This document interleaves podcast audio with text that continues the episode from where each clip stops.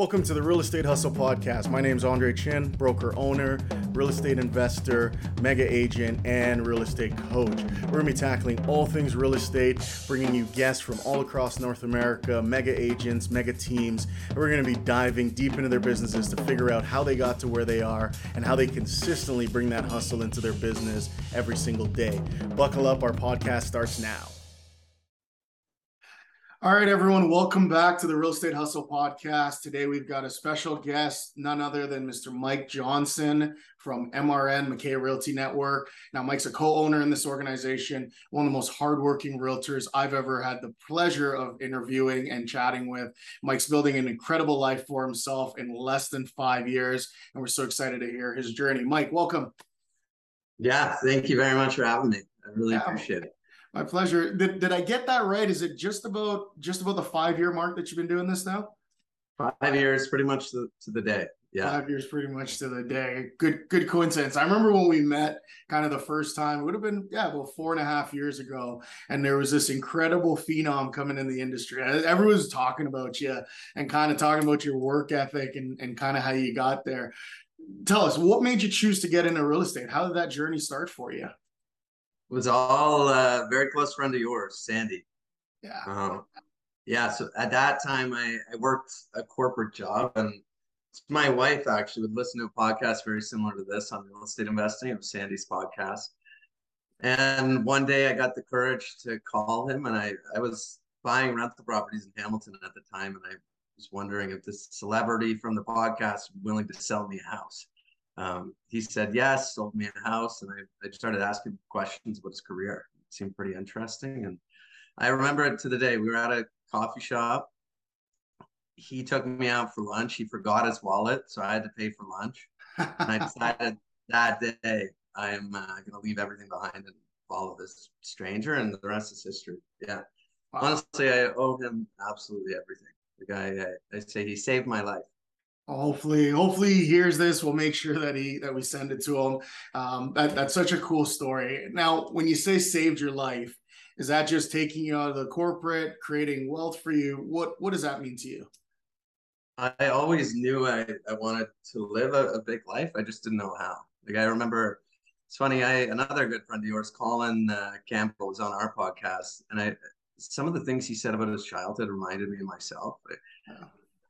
I remember from the time I was probably 5 or 6, I wanted to be a millionaire. I didn't know why, but I just something I wanted. I remember when I was in grade 6, it was this entrepreneurship class, and watched a video of Jimmy Pattison. He's the richest man in the country at that time. And I just thought it was so cool. I want to do that when I grow up.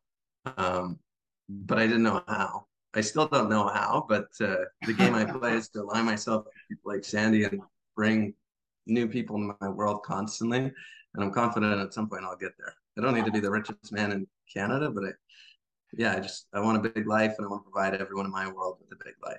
I love that. I love that vision, and that's, surmises a bit of your why and why you're doing it. And I mean, you come in and do something that's virtually almost unheard of when we talk about coming into real estate. I think you did, was it 52 ends your first year? Yeah. 52 transactions. Tell me about that. Like, how do you go from, I'm a corporate guy, I'm joining this team, I know you're an owner in the team now, but you, out of the gate, you go into 52 ends. How were you able to achieve such an incredible feat? So I think it was a couple of things. One thing I always think about in my life is pain versus pleasure. I think anyone and everyone is motivated by one of the two things. I've recognized that my source of motivation is pain, and I was worried about running out of money. I think when I got in the business, I had 14 grand in my bank account. It was going down and down and down and down, and then the question I would ask myself is, how much output do I need to put into the right things every single day to ensure this, or not to ensure, to guarantee this career transition works for me? Wow. And I remember Googling, how many people do I need to speak to in a day to make sure I'm successful? And then I remember I started coaching with Marianne Gillespie, and I asked her the same question. She said, make 150 contacts a day over the phone, and I guarantee you'll be successful. So that's what I did. Every day, just 150 contacts every day. to get that success. The other kind of, when I look back on it, I didn't know this at the time, but that kind of cliche thing we all say, you're the average of the 5 people you spend your time with. I had 2 people I spent the majority of my time with at that point in time. One was Sandy. He did over 50 deals his first year. The other one, his name is Adrian Pinozo. I don't know if you know him, but he did 51 his first year. So I think if you hang out with people that have done it before, it's very easy to do it yourself. Yeah. Yeah. How many of those were you personally? Did you buy a bunch of properties yourself, or was this all just on the sales side? Not really. I think I bought maybe 1 for myself that year, but the majority of them were, just people I met over the phone. That's awesome. Now you talk about, who you hang with matters, and we hear that a lot in our world. Who are you looking up to at this point in time, or who are you surrounding yourself with? Has that changed, or is it still the same group? Yeah, I'm pretty lucky. So now Sandy's gotten into business with Dylan Suter, who I spend a lot of time with. And then Lorraine Jordan, who runs the largest team in KW Canada. So I'm looking up, I joke with Dylan, I now have 3 Sandys I can look up to. I started with 1, now I have 3 massive thinkers. And that's huge for me. That's awesome. I think one thing, coming from corporate and even to KW, I was pretty resistant to everything KW had to offer. Right. It was more, it was very much tunnel vision, leave me alone, let me do what I need to do to be successful. I left the corporation. I didn't want to be involved in one again. Right. And I would see this person, Sandy, fully immersed in absolutely everything KW, and I never understood why he was dealing with it. I thought it was a waste of time. And that's totally changed at this point. KW, it's taught me, I just mentioned those 3 great leaders that I'm fortunate to have in my world, but now, why limit myself to them? There's so many amazing people within our environment. And, it's funny you say that, Mike. There was a time that I remember feeling exactly the same, and I had someone ask me. I was teaching a class yesterday, and I had someone ask me the exact same thing. What would you kind of look at that changed your mind? And then my answer to that was sort of just, I stopped pretending like I knew better than the people around me. And I kind of, I gave in to those bigger leaders, those people within KW that were doing incredible things, and stopped trying to make it all about me and just started taking it all in. And it was like a light switch. And immediately you start to see the results from it, because you just start, success leaves clues. You just start to do what they do. And it starts to happen, right? So it's really interesting that you say that, because I can remember my time. It was about 8 years ago. It's kind of in the exact same position you were, kind of going, I don't know that I want to buy into all this or do all this stuff. And then a year later, sort of just like you did, just said, why am I not? Look at how many people I have access to. What would my life look like if I just did it? Yeah. All right. Kind of crazy. So, when you're thinking about getting into real estate, I know we're working through your journey here. Was it everything that you expected, or was there things that, completely changed once you got into the business? I didn't really come in with any expectations. I just wanted to hang out with Sandy every day and see how I could build a big business. Yeah, there were 0 expectations, no contract when I signed up. I didn't know what a split was until he told me. I came in, I really wanted to model myself after him. He worked with investors, so I thought I was going to come in and work with investors. He quickly got me onto listings, and the rest was history. That's awesome. And that's, you're in the hiring game now. You're in the people side now that you're on the other side of the coin now. Would you say that that's true for everybody coming into the industry, or do most people kind of come in with this certain expectation? How are you guys managing that with people that are in business with you now? Sometimes, I feel like realtors are trained to ask about splits, so that comes up a lot. But I can tell you the best people I have in our organization never ask about splits. Yeah. They had their hand up and they said, I'm going to do whatever it takes to get into business with you. I don't care what I get paid. I'm all in. You tell me to run through a brick wall, I'm going to run through a brick wall right now. In terms of expectations, one thing, when I look back on my experience, no one told me how long it was going to take to get into production. No one told me how underpaid I was going to be. I remember to this day, I sold my first house maybe 5 months into the business, didn't get paid until 7 months in.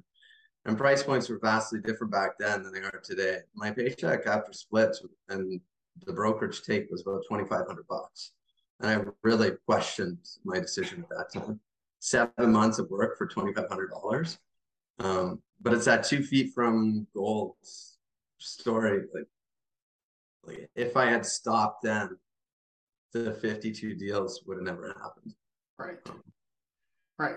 Well, and that's the, I mean, I think that's the thing I see in most realtors coming into this industry is they give up just before they get there. And I think it's not just people coming into the industry. I think it's sort of every step of this career as we go, you know, it's simple, it's not easy. We hear that one all the time, but it's work. And, you know, as you chase this big life, in your case, you know, somebody might want to chase something smaller, but there's still a time and overall, you know, it might be a year, it might be 2 years, it might be 6 months, whatever the time is to get to where you want to get to. And we sort of quit right before. What are you using to keep you going, so to speak? Like how are you avoiding that burnout or that, you know, like you said, 2 feet from gold and looking at walking away? Today it's just like massive goals. Yeah, the way I get those goals is through other people. Like when I was at Mega Camp, I met with a guy down there. I heard him speak, and he's got a team. They do 500 deals a year, and he's fully leveraged out. When he shows up to the office, his ops group forces him out of the office because, in their opinion, he's just going to screw things up. And I think that's how awesome would that be? And what kind of opportunity would I create for the people in my world if I wasn't even allowed in the office anymore and they were just running it? Right. It's really the same. My goal in this business is to provide others with the same opportunity I've been given. Sandy could not show up to this office for the next 10 years and he's still going to collect a paycheck, and the thing's still going to grow. That's awesome. So what does the structure of the team look like now that you're, you know, you've kind of stepped in, because you were kind of lead listing agent and then stepped into leadership and ownership with the group now. Have you changed the structure of the team, or what does MRN look like today? Yeah, it looks quite a bit different now. So you have me or MRN on one side of it, and then on the flip side, you have Freedom Reps, and they run our back end. So they own the other half of it. So the way it operates, 50% of commission goes to Freedom, the other 50% stays here. And then a third of everything of the profit we pull in is set aside in a pot for profit share. And that goes to agents in our organization that build out their own teams. So say you have agent XYZ that contributes 20% of our team's overall revenue, he'll get 20% of that profit share pot. All right. That's awesome. And so within MRN on the team side now, so that's the overall organization, because you're a big part of that expansion network that's now taken across Canada, which is Freedom Reps, great organization. And so you've got your team sort of within this network, this platform, and then in there you've got all your agents, but it sounds like you don't have any of the operational stuff within the team side now. It's just a purely driven sales team. Is that right?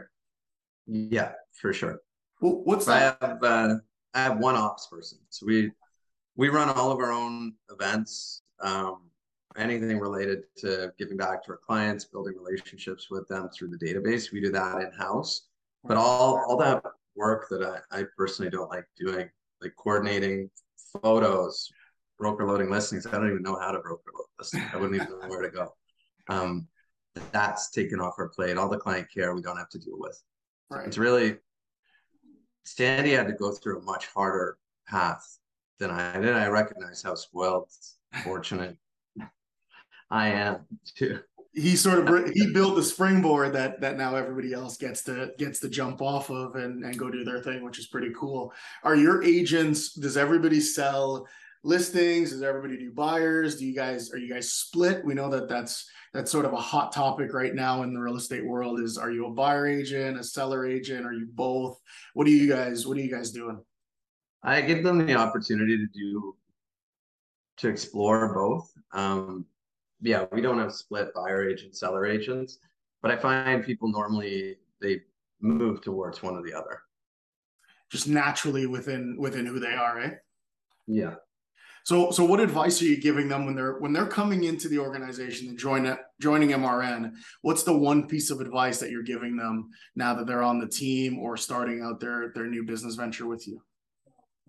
So there's no magic pill to this. There's no 6 to 5 activities: lead generation, lead follow-up, script and role play.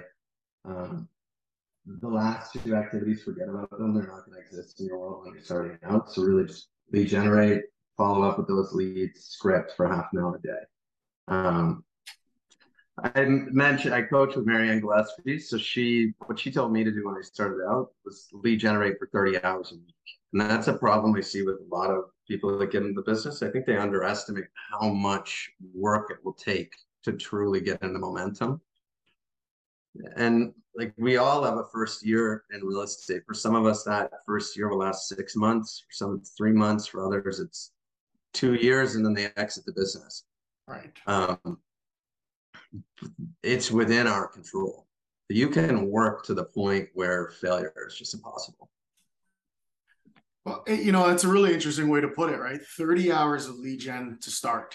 I guess the question is, if you're a brand new agent, you're in your first 6 months, 8 months, 9 months, what else do you have to do other than lead generate for the first, 3 to 4 hours every single day?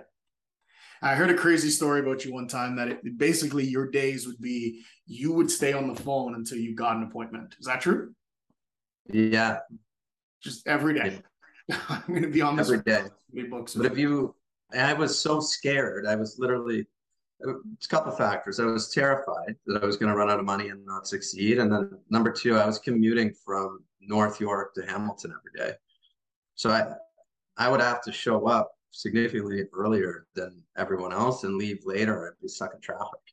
All right. So get to the office at 8 a.m., which was awesome because we always blame the administrative work for getting in the way of our activities. So I had an hour built in every single day to do that admin work. And then I had another hour built into the end of my day where I was forced to stay in the office and continue calling or sit in traffic for a couple hours. So you almost got forced into this culture because you had to drive in. Pretty much, yeah. That's pretty cool. And then the drive, there were so many good things that came out of that year. Like 2.5 hours a day in a car, you can either sit there in traffic and bitch about it or turn your car into a university on wheels. Like I got way more educated during that year than I ever would have if I wasn't stuck in that car. Wow. Now, were you using that time for anything else? Like we've had some of the guests on that you've mentioned through today, and there seems to be this trend around, growth and being lifelong learners. Did all that time in the car force you to kind of become that, or were you already that when you came into the business? I think I was just bored sitting in a car for so long. So why not use the time wisely? I guess you could call me a lifelong learner. I have 2 degrees. I spent more time in university than I should have, I think. When I never liked being forced to learn something. Like if you invite me to a book club, for instance, I have a hard time showing up to that because I think you're making me learn a certain thing. I read every single day. I read this morning. I'm going to read tonight before I go to bed. Right. I listen to podcasts every single day, but I don't like being forced, and school made me feel forced. So when I left school, there was probably 6 months where I didn't pick a book. I was sick of it. But after that, it was lights out. When I learned that I could read and learn anything I want, and through learning, I can shape my life into exactly what I want. Yeah. I heard someone say something to me recently. They said, we're in 2022. There's nothing in this world other than maybe going to space like Elon Musk that hasn't been accomplished already. And I guarantee you everything that's been accomplished can be found in a book.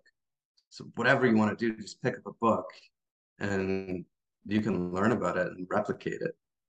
Oh, That's phenomenal advice. And I think more people need to hear that, right? Like whatever it is you want to do, it's probably already done in a book. That's crazy. So when did it change for you, right? So you kind of come in, you know, you quit this corporate job, you take this huge risk, which by the way, I admire. I think more people need to sort of put their backs against the wall in that way. It was exactly what I did when I started building the team as well. I think I had just about 20K at the time. And I was like, you know what? I'm going all in. I'm taking every dollar I have and I'm going to risk it all. It sounds like you kind of did the same thing to get to where you are, but where's the moment happen for you? Was it a specific transaction or client where you kind of went, shit, I'm doing something great here? Like, was that at the end of the 50? Did it happen during the year? When did that happen for you? I don't know. Like, when I look back on that year, it was all a blur. Like, there was one guy on our team. He had done 51 deals. So I think it's the year before I showed up. So I don't think it was any coincidence that I did 52. That was on my mind the whole year. I remember I used to come in the office. I was a cocky kid. And I would tell him every day, I'm coming for you. He was a part owner of the business at that time. And I would point up at the ceiling and say, look at these lights. I'm the one paying for them. I'm the one keeping them on. Don't forget it. I'm going to beat you this year. But outside of that, like outside of a little cockiness, it was just head down working. Yeah, I guess I really became addicted to the activities. The results showed up, but at that time, someone's first year is really important. Like that was the success I had early on was the rocket fuel that propelled me to where I am today and gave me all that opportunity. Sandy brought me around town and put me up on stage and told the world how awesome I was. And I'm a pretty humble guy, but it got in my head and made me think maybe you're doing something okay here. But I never take that for granted. See, if you can reward yourself for the activities, not the results, and every day give yourself a pat on the back when you just crush the activities harder than anyone else has. The results will show up in a massive way. It's kind of like, you know, said differently, falling in love with the journey, not waiting for the destination, right? And I think that speaks to the activities you're talking about. That was your journey. You had to do those things in order to get the results. And you just fell in love with that part of the business, knowing that if I do X amount of activities, kind of like, you know, Marianne said, if you do 150 contacts every single day, you'll get there. So you just fell in love with what it sounds like to be that part of it. Yeah. And there are little mind games people would introduce me to that I would play on myself. Like I an example of one of those. Like my first year, I wanted to make 170 grand.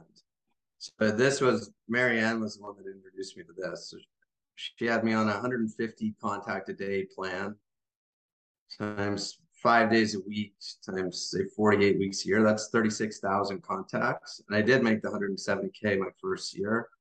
So divide the 170K by 36,000 contacts. It's $4.70 per person I speak to, regardless of what they say to me. They could call me a name. They could tell me they're not interested. They're interested. Come over, sell my house. It doesn't matter. $4.70. Now, I remember it wasn't that long before that. I was in university and I had a summer job, which I hated, at this call center. I think it was selling things for Bell. And minimum wage at that time, it was probably 2010 or so. Minimum wage was $7 an hour. So I can make two calls today and make more money than I could back then for the whole hour. Sign me up for that deal. Incredible. Sort of changing your mindset around it, right? And we know a lot of agents struggle with that. The one I'm hearing right now is, you know, lead generation is no different than a part-time job. And, you know, that one's been circulating around quite a bit. It's 3 hours a day, right? And in your case, 150 contacts probably puts you right around 4.5, 5 hours maybe. But for 100 contacts, you should be able to do that in 3 hours. And that'll make you over $100,000. And you kind of turn around and you go, well, would you go flip burgers for 3 hours? For 100K, I think everybody would. Right. So it's kind of, it's trick, like you said, tricking your mind and sort of playing those mind games with yourself. For me, it was always, you know, I would calculate it down to the minute. Right. So I would take what I wanted to make. I'd break it down to lead gen and knowing how much lead gen I had to do to make what I wanted to make. And then I would take it down to the minute. So how much money was I making per minute that I spent doing the job? And that would be my number. Like, oh, got through another minute. There's another $3, and just kind of check it off each time until you kind of get to the point that you're satisfied with the results. So I love that. It, you know, it's great to hear that other people are doing stuff like that as well. What do you think, like, so far in the last 5 years, what do you think your most important lesson you've learned so far is? It's a big question. Just, that's a really big question. So now, like, you've probably been experiencing this for 10 years. People coming up to you, asking you for help. Andre, can you guide me? Can you help me replicate what you've done? So I did that with Sandy. He helped me get where I am today. I owe the guy everything. But when I look back and dissect that relationship, there was a lot of value added from both sides of it.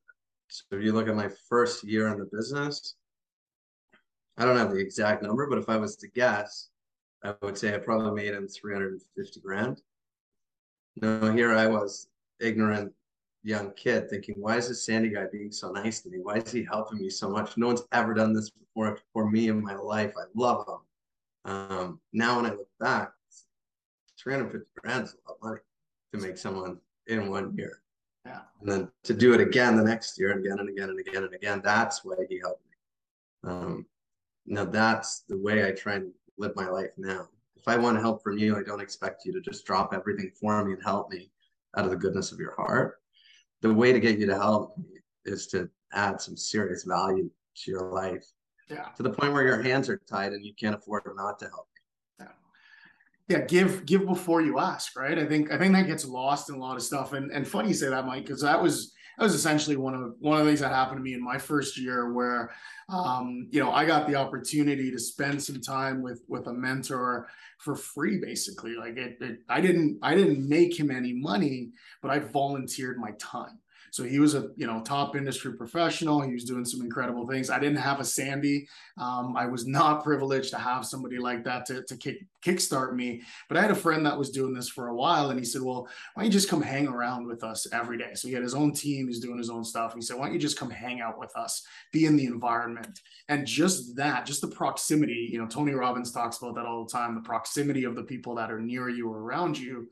I was starting to absorb all of this stuff and absorb all this data from these top professionals that gave me kind of the same thing as you, where you're going, there's a give and take here. So yeah, I'm donating free time, you know, I'm grabbing coffee, I'm doing all this other stuff. I'm paying my way through to getting that knowledge. And I think more and more people need to understand that, you know, there's nothing wrong with giving to get. I think that's a lost art. So kudos to you for recognizing that. That's awesome. Now, as you're sort of going through it, and you know, it's funny we talk about proximity, because obviously we have a lot of the same people in common and who we're surrounded by and that sort of stuff, and recognizing that early in my career as well, who you hang with matters. So I think we have a lot of intersimilarities between sort of who you are and who I am, and the journey that we sort of went through with a lot of those same people. And I think the biggest thing I'm noticing on this side is how much those people push that forces you to have to push as well, or you're going to get left behind. Hey, I'm sure you're feeling that right now too. 100%. Yeah. I wake up scared every single morning. I'm sure you've heard of that phrase. I think it's John Maxwell, the law of the lid. Yeah. So Sandy, he keeps pushing all the time, and I need to push really hard to stay relevant in his life. I recognize that. But what scares me even more than that is that I see some of the people that have joined our team over the last few years that push really, really hard. So if I'm busy. I have a couple kids. There'll probably be more to come in the future. So if I don't wake up at 4 a.m, go to the gym, educate myself every morning, really take care of myself before other people's days start, I'm going to get passed. that's when I originally started speaking to Sandy about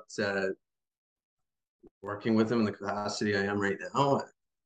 The one thing I didn't like about this business was the lack of retention, extremely high turnover.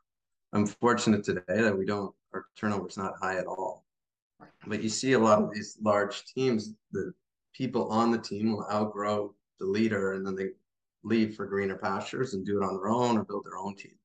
And I wake up every day in fear that if I don't grow quick enough, my best people are going to leave, because they will. Yeah. Well, and you know, Gary did that for us. I forget what year it was. Might have been the first year you were in, and he drew two circles. Just walked up to the whiteboard, he drew a big circle, and drew another circle inside of it. And he said, you know, the big circle is your world, the little circle is everyone that's in your world. And so as you add team members, you start filling that bigger circle. And if your circle doesn't expand, your opportunities don't expand, you're just going to they're going to step outside you and they're going to leave you. And I think that's a common problem with leaders. So how are you keeping yourself ahead of that curve? Because I mean, I know some of your team members and they're growing at an exponential rate because they have you, they have Sandy, they have Freedom Reps behind them. How are you growing faster than they are to keep them in your world? So at the beginning of every year, I work on coming up with a growth plan. The three people running our organization right now are masters of growing, especially Dylan Suter. Maybe too much, so that guy is addicted to growth. So I'll ask them, what do I need to do this year to take it to the next level? I'll let them know where I want to go. And then it's things like, I heard you mention the big man. There he is. There he is. So I just got back from Tony. I'm going back to Tony the end of this month. Yeah. Family reunion, Nike camp. I'm going to one of my favorite, we'll say second favorite realtors in the world behind you. Mr. Jeff Glover, going to Florida to see him speak with John Maxwell in January. I'm addicted to growing. I'm my own project. Yeah, I love it. I love that. Well, and I wish more people would hear that, right? I think that's, you know, we started this with those success leaves clues. And that's one of the ones that no matter who I've interviewed or who we've brought on the show, mega producers, agents doing, you know, far more business than we're doing. And it just keeps coming back up over and over and over again. Lifelong learners, find people that are bigger than you, be the smallest or the dumbest in the room or whatever way you want to say it, but never, ever, ever stop growing. And, you know, good friend, Regional Director of Canada, Ryan McLean, he said it to me, probably the best I've ever heard. He said, Andre, if you're not growing, you're dying. I know Ryan didn't come up with this, but he beat it into me almost on a weekly basis. What did you do this week to grow yourself? And then my coach was a very, very, you had Marianne Gillespie. Mags was one of my coaches when I started out as well. Huge shout outs to her because she really drives a production-based business, but it was the same thing through her, same thing through my coach, Craig Zuber. Over and over and over again, we hear it. What are you doing for yourself? How are you growing you? The business will grow with you, kind of thing. That's cool. I love it. So where's MRN headed? As you know, as we start to close out the show today, you know, a lot of our listeners know Sandy, know yourself. You know, we've been following the MRN journey for quite some time. Where are you going to take MRN to next? My, call it 3-year goal, I want to get to 30 agents. We're about halfway there right now. Yeah, it's just a classic think a million, earn a million, net a million. It's about time we net a million. And then you got to give a million. Isn't that the last thing? We give a million. Got to give a million. That's awesome. I love it. So you're going to 30 agents, netting $1 million. And then what happens for Mike Johnson once we hit these really big goals? Do you have a finish line mentally, or are you playing the Simon Sinek infinite game? You know, I have no idea, probably because I haven't grown enough yet to figure that out. And like the $1 million is cool. Like that'd be super awesome to say you've beaten the MREA at that point, which is the Bible of real estate. I don't even want, I don't need or want that much money. I just like, it'd be so cool to do what Gary Keller said. All I know is when you really hone in on growth and become obsessed with it, which I am, like you wake up in 5 years, look at yourself in the mirror, and you're a totally different person. Like that's probably the best thing that happened with real estate. It's not the money, it's not the houses. The clients have been amazing, but more than anything else, it's taught me how much you can change and grow and achieve in the right environment. Yeah. No, that's really cool. Now we got a couple of quick questions left. One of those is just sort of framing for people where we are. So right now, you know, if depending on when you're listening to this, we're in the midst of, I think, one of the largest tilted markets we've seen in recent memory in Canada since probably the 90s. Interest rates are going up at a drastic rate. Sales are slowing drastically. I'm sure you guys are seeing that and adjusting your team through it. How are you keeping your positivity, your mindset? I mean, Mike, every time I see you, you got the biggest smile. You're one of the warmest greeters out there. How are you keeping your mindset strong, your team's mindset strong to continue growth through this? Because I know you guys have still grown the business this year. What are some tips and tricks out there that you're doing?